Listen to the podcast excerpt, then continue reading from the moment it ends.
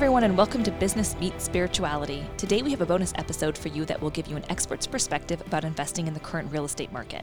As part of our recent Achieve Freedom Now event in partnership with our sister company, Achieve Freedom Coaching, Adam and Cari interviewed Peter Pasternack about his principles of investing for realtors, strategies for investing in the current market, how to successfully flip homes, and much, much more. Peter is a business owner and entrepreneur who had a leading role on A&E's Flip This House, founded Real Estate Connections in 2010, and has a passion for real estate investing. If you are interested in flipping houses or investing in the current market, Adam and I think you will get a ton of value out of this episode. Thanks for listening. Now, on to the show. And let's go ahead and get started. We're going to talk about investing in the current market. I'm going to go ahead and introduce our industry expert. I actually had the opportunity to be connected with Peter Pasternack through a mutual connection. Um, he has 20 years experience in the banking industry. He financed over 500 businesses. In 2005, he actually landed the leading role on A&E's Flip This House in Atlanta. He has shared his knowledge on Fox Business Channel, Georgia Society of CPAs magazine, and Business World magazine, in addition to various speaking and radio engagements. In 2010, he started Real Estate Connections, which is a group of over 20,000 people now nationally. I sometimes spend some time in Clubhouse with him where he shares a ton of his value and his expertise as well. And so we're super excited to have Peter with us. Peter, how are you? Welcome. Thanks for joining us today. Thank you so much, Cari. It's a pleasure uh, to be here, and I always appreciate the opportunity to uh, share with my knowledge and, and be around other positive, like minded people. Awesome. So you've been on quite the journey, um, and I'm just curious, how fun was it to be on A and E's Flip This House? so you probably what everybody question, asks you, Peter. Yeah.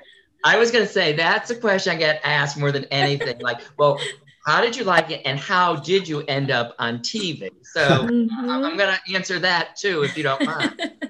so you know, when my background before I got in, people think I've been in real estate forever, and I haven't. Right? My background, I'm a CPA. I worked at Price Waterhouse for a couple years. I had way too much energy for that. Uh, uh, then I went to the banking world. Uh, for 20 years, I was a banker. I started as a bank auditor, and by the time I was done as president of the bank. So I love talking about business and entrepreneurship. And uh, I always say in 2004, uh, I got more in touch with my entrepreneurial side. I grew up in Connecticut. My dad owned a Dunkin' Donuts and a restaurant. So I grew up in an entrepreneurial uh, thing. So I had the opportunity to buy a, um, a commercial printing company. It was one of my clients. And I did. And in a year, I bought six other companies, all needing printing for vertical integration. Mm-hmm. So um, in 2004 five, uh, my best friend was my personal trainer. And I said to him one day, Brian, what do you want to do when you grow up? And he said, I want to get in real estate investing. So understand, I own seven companies. I run seven companies. I'm working seven days a week, 100 plus hours. Not a lot of free time. But I'm like, all right, let's do this. So uh, we started. And the thing about me, and I think this, you know, when I talk to a lot of my friends who are, you know, entrepreneurs, is it's hard to do it a little. You know, I'm either all in or I'm not. I, I, I have the intention of doing it a little, but in reality, it, didn't, it doesn't happen like that. So I started watching some uh, TV. I, I saw Flip This House was, was really one of the first uh, shows on home flipping. Yeah. And so I got some information. And as an investor, I learned very quickly, one of the courses I teach to realtors is the information you need to have credibility with investors, right? When you deal with investors, there's different type of information they're looking for than just buying your regular home. And so uh, I started using that, and eight months into, I was on my fourth flip, eight months into investing, I end up on national television. So people think I've been in real estate forever. I really haven't in 16 years. It's, it's more than that.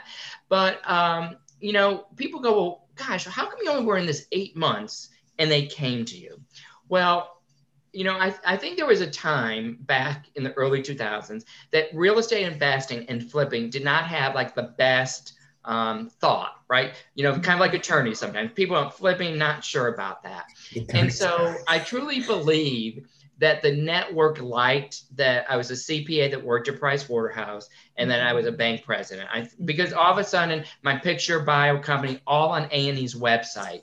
And you know, then when we got into like short sales and other things, mm-hmm. I was the one because there were four locations. I was lead here in Atlanta. You had, you know, Texas, Connecticut, LA, but I was more of the businessman and uh, to be able to articulate that, right? Mm-hmm. And so, um, you know, I, I, learned, you know, eight months in, I didn't know a lot about flipping, but what I knew was how to run a business and how to analyze deals and and then build teams.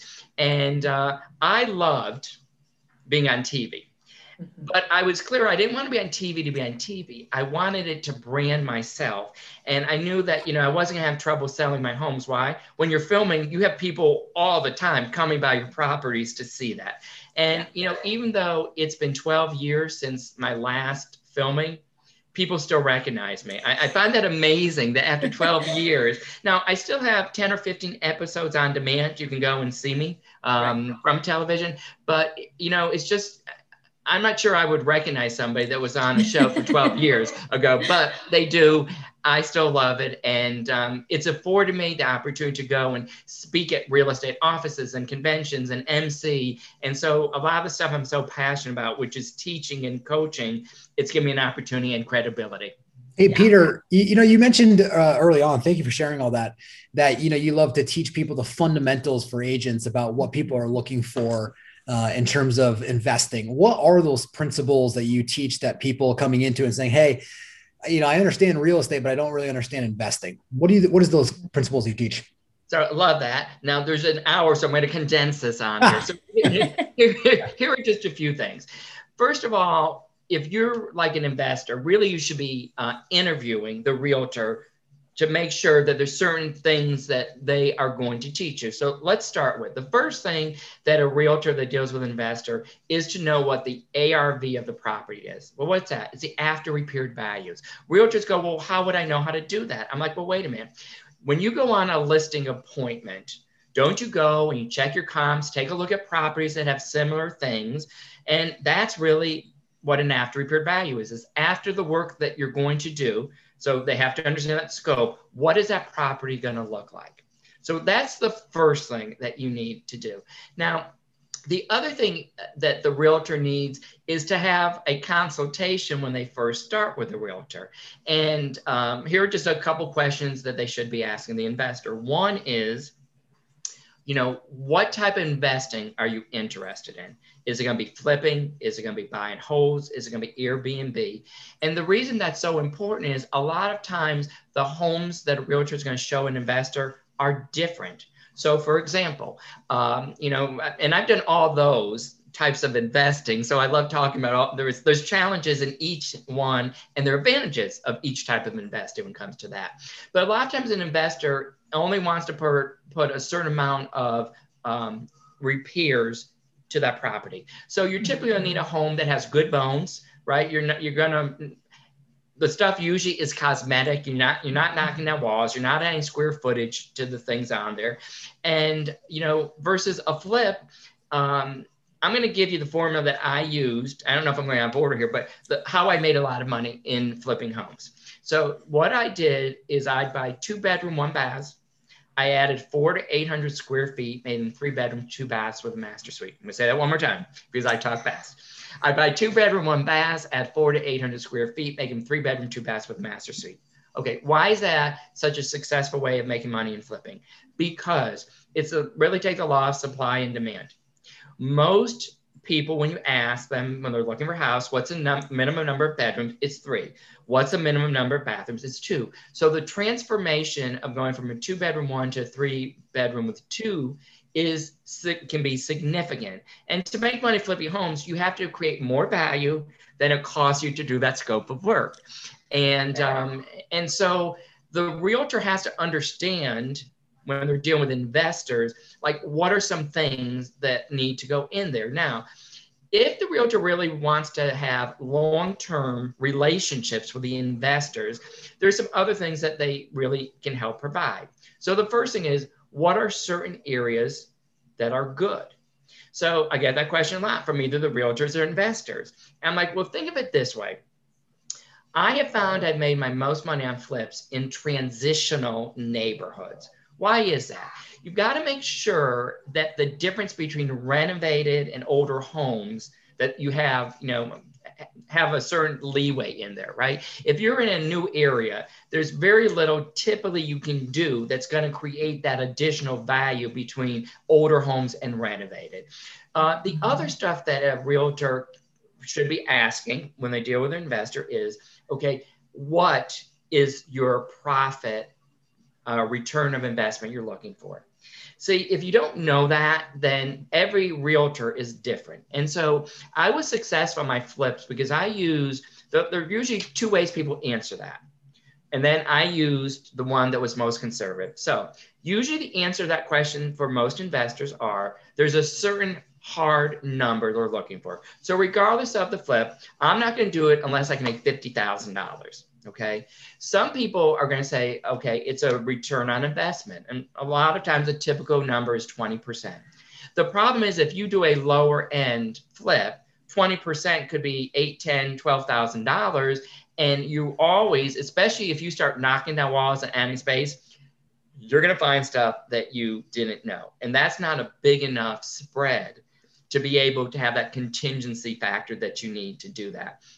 So they need to know, you know, what the investor is doing. They need to be able to explain the ARV. And then it's kind of like we're all like like to teach and coach.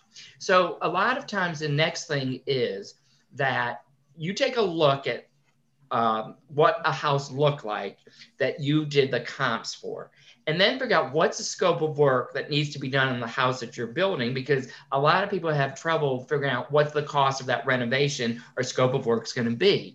And so you can kind of help educate on that because one of the most common mistakes that most investors do to begin with is they overspend. You know it's not your personal residence so you might like you know 10 things being done but as an investor, you only can do five if you're going to make money. So you start talking about, okay, where are some of the areas that are going to be most efficient? And you know, if you're in a room, a lot of realtors, and you say, what are the two most important rooms? It's the kitchen, and usually, you know, and the bathrooms or the master suite. And so you can help by looking at scope of work and and giving them some ideas of yes, that will help the after repaired value or the appraised value. So, anyways, that was a long answer, Adam, to a short question that you asked. But once I get going, it's hard for me to stop. I liked well, it. Go ahead, Cari.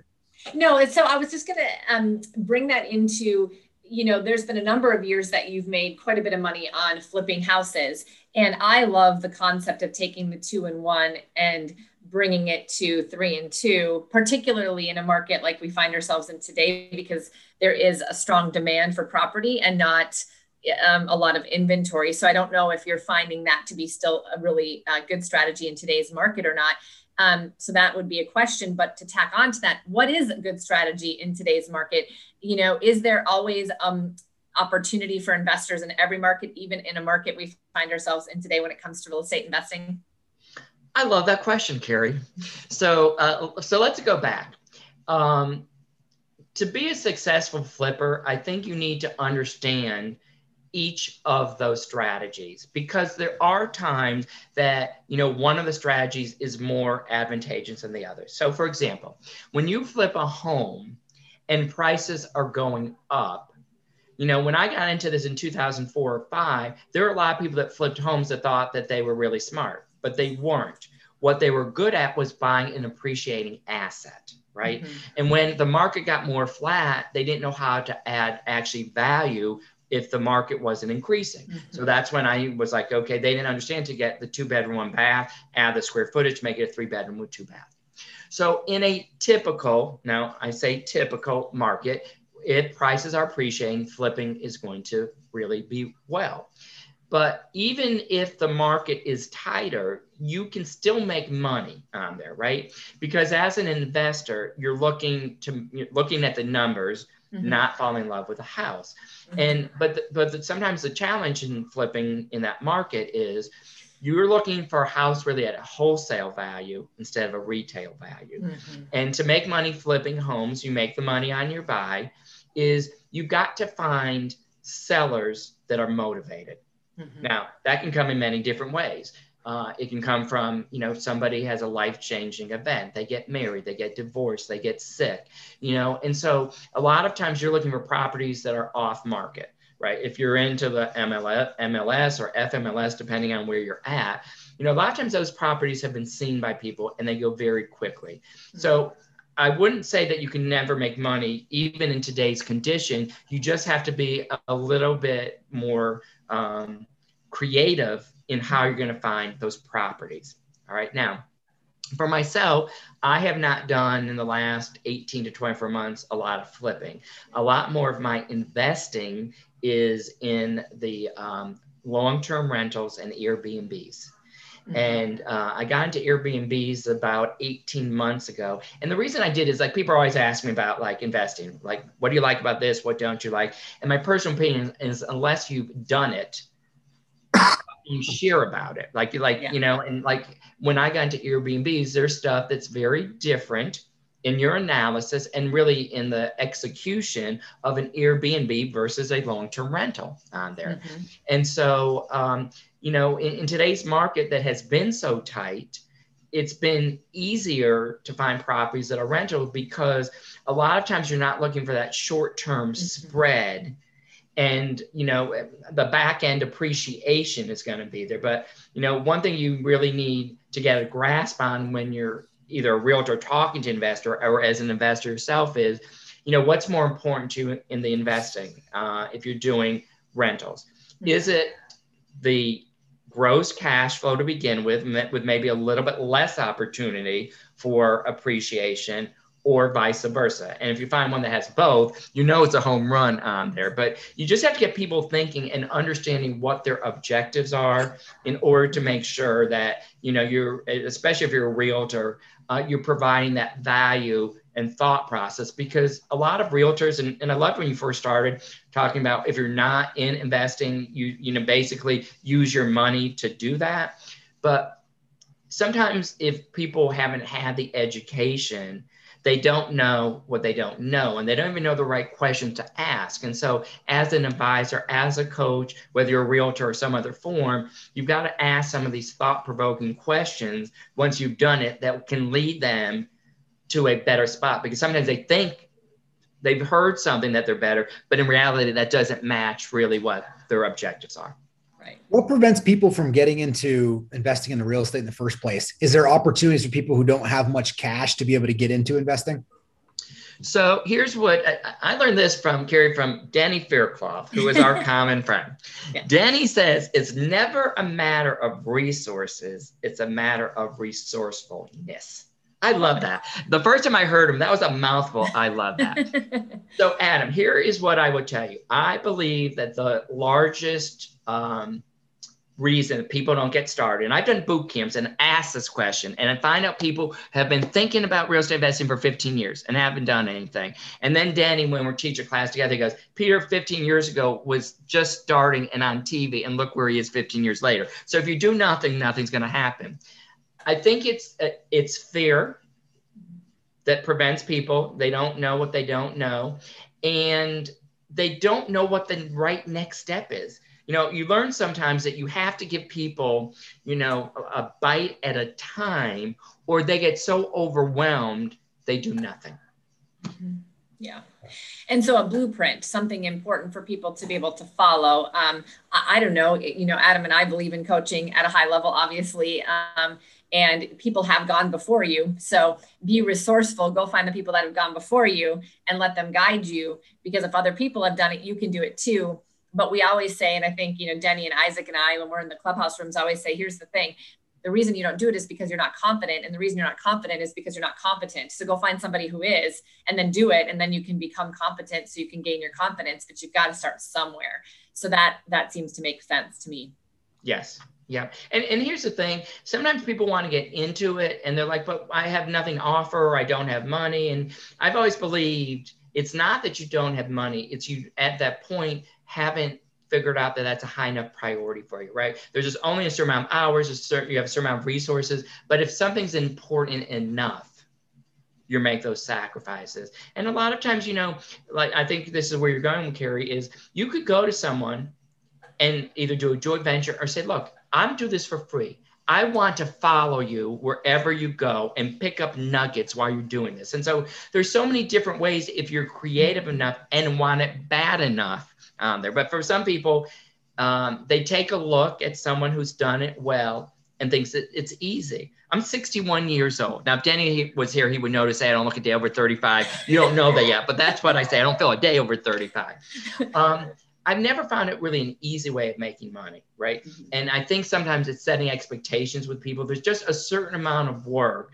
And I'm sure when you coach people, sometimes you have to figure out what their objectives are to understand if you're going to put them in a position to win that they're actually like realistic goals based on you know time and effort and some of the different things on there so that's why i like to coach people so much is to really get into like what it is peel that onion back and back and back to get at why they want to do it and what their objectives are I mean, think about it. We're, we're all in real estate. And I mean, all you really got to do is go out there and get a contract. If you get a contract, there's plenty of people sitting on the sidelines. I read a stat a couple days ago that I think there's 26% of people's liquidity is tied up in cash right now.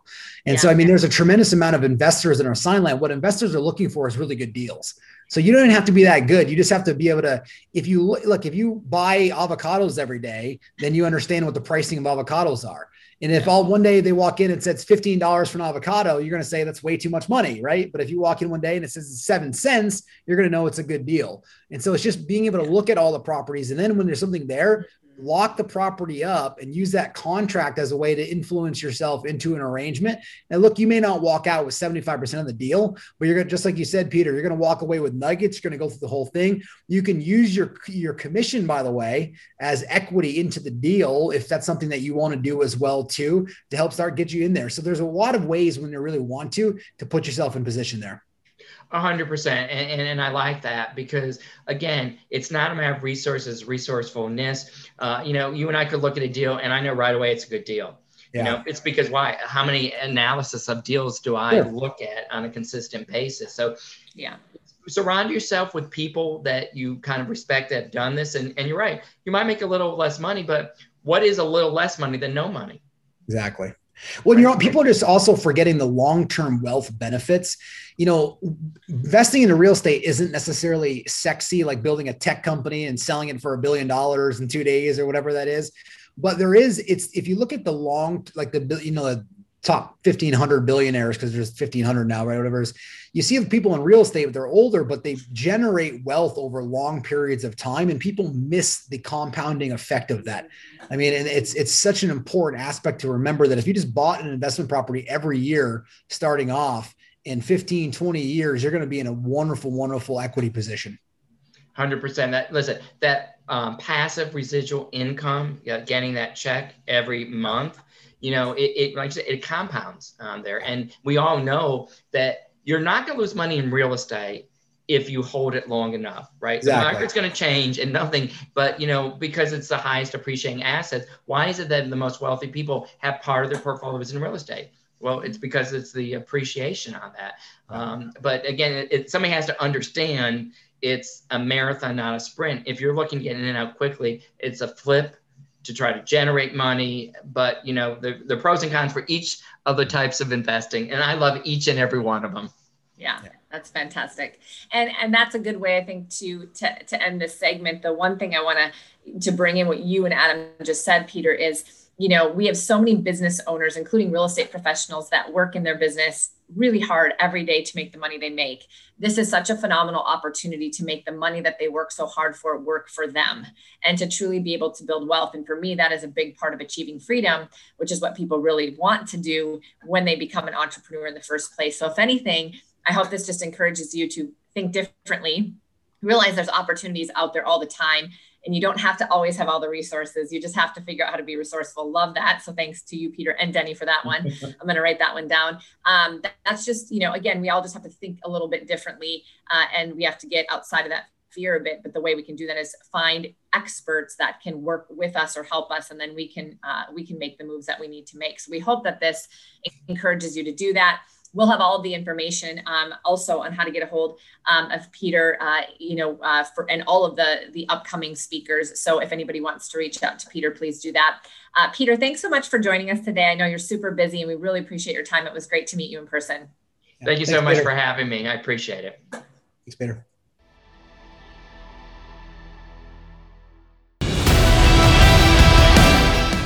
Hey, everybody, thank you for joining us on this bonus episode. And thanks again to Peter Pasternack for speaking with us at Achieve Freedom Now.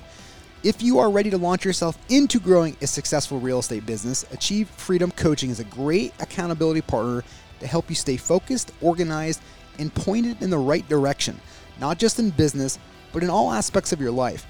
If you have listened to our podcast before today, you know how important self leadership is to the success of your business. Achieve Freedom Coaching will help you build the habits you need for success, and you may be very surprised by what coaching reveals about you, your life, and the direction you thought you were headed. It's time to dig deep and take a hold of the wheel in your one unique, amazing life. You can try our holistic business coaching for free by scheduling a call at businessandlifecoaching.com forward slash free dash coaching dash call.